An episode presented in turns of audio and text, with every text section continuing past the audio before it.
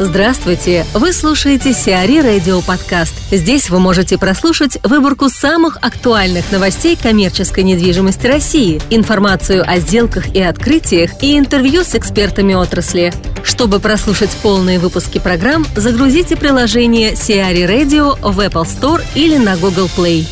СК «Никольская» может перейти к группе БИН. Логистический парк Никольская, расположенный в Дмитровском районе Московской области, может перейти в собственность группе компаний БИН, семьи Гуцериевых и Микаила Шишханова. В настоящий момент СК Никольская принадлежит Eastward Capital, а управлением парка занимается входящий в БИН УК МЛП. Общая площадь комплекса, введенного в эксплуатацию в начале 2015 года, составляет 106,5 тысяч квадратных метров. Однако его единственным резидентом на текущий момент является компания «Деловые линии», занимающая 15 тысяч квадратных метров. По данным из открытых источников, сделка между структурой BIN и Eastward Capital может носить безденежный характер, и складской комплекс перейдет или уже перешел компании в счет погашения долга. Рыночная же стоимость Никольского по разным оценкам может варьироваться от 4 до 4,5 миллиардов рублей. Напомним, БИН управляет более чем полутора миллионами квадратных метров складских площадей. В 2013 году группа приобрела компанию MLP, которая владеет и управляет в настоящий момент 730 тысячами квадратных метров недвижимости в России и на Украине. Александра Селезнева, региональный директор Департамента складской и индустриальной недвижимости Colliers International, о переходе складского комплекса «Никольская» группе БИН. Складской комплекс «Никольская» э, был построен на северном направлении. И так сложилось, э, что одновременно с ним э, вводились в эксплуатацию строились комплексы и других девелоперов – в связи с этим большой объем площадей оказался одновременно на рынке этого направления. А, площади достаточно долго оставались свободными, то есть объем свободного предложения был там, до полумиллиона квадратных метров. И первыми, конечно, с рынка уходили те комплексы, которые девелоперы которых уже себя зарекомендовали на рынке, то есть это какие-то крупные федеральные сети, как компания ПНК, а, это некие там институциональные девелоперы, там компания Геламка. Комплекс Никольская вот оставался там, свободным, но при этом там одного арендатора привлечь удалось э, и с возможностью его дальнейшего расширения в рамках данного комплекса. Сейчас э, складские комплексы там, средняя ставка, средняя стоимость квадратного метра там, находится в районе 40-41 тысячи рублей за метр квадратный. Но есть ощущение, понимание, что данная сделка происходила по более низкой стоимости в связи там, с большими объемами данного комплекса. Достаточно долго все консультанты на рынке говорили о том, что направление востребовано, необходимо строить на них вклады.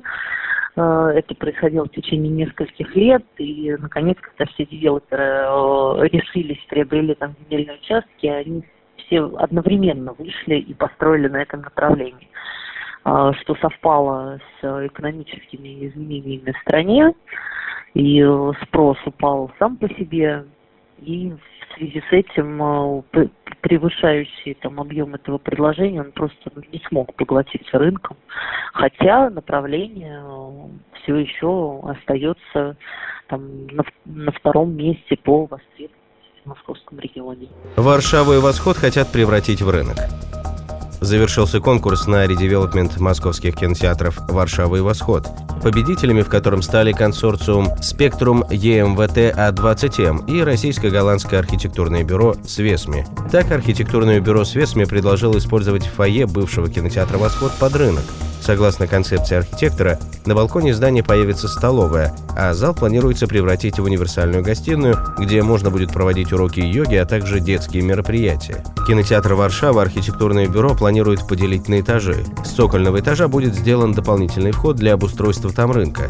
На первом и втором этажах будет организована зона фудкорта, а на последнем разместится детская зона. Спектрум ЕМВТ А20М, в свою очередь, предложил превратить Варшаву в общественный центр с фокусом гастрономическую тематику. Так в здании предлагается разместить рынок местных продуктов, кулинарную школу для жителей района, кафе, магазин кухонной утвари, бар, рестораны и прочее.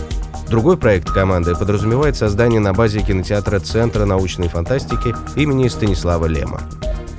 Бывшее здание школы в Петербурге будет реконструировано под отель.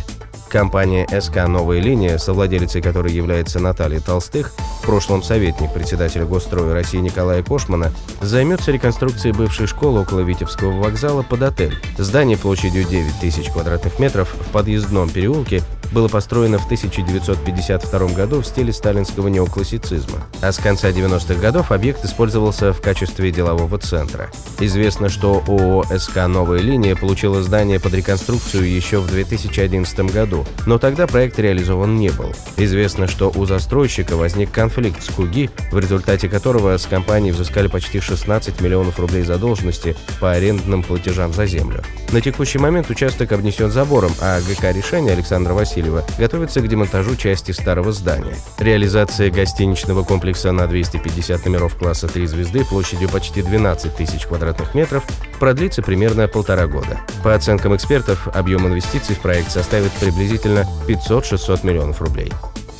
Найт Фрэнк усиливает департамент торговой недвижимости. Международная консалтинговая компания Knight Frank усиливает команду Департамента торговой недвижимости.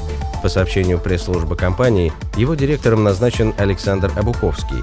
В новой должности Александр будет отвечать за генерацию бизнеса и стратегическое развитие этого направления.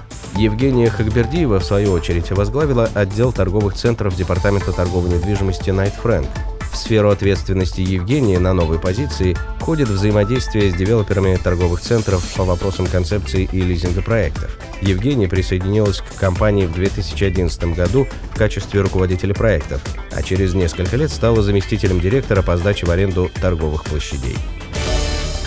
Сиари Радио. Эксклюзивные рубрики «За и против», «Ноу-хау», «Ремейк», «Новые форматы». Слушайте в полных выпусках программ в приложении Сиари Radio. Приложение доступно в Apple Store и на Google Play. Более подробная информация на сайте siari.ru slash radio.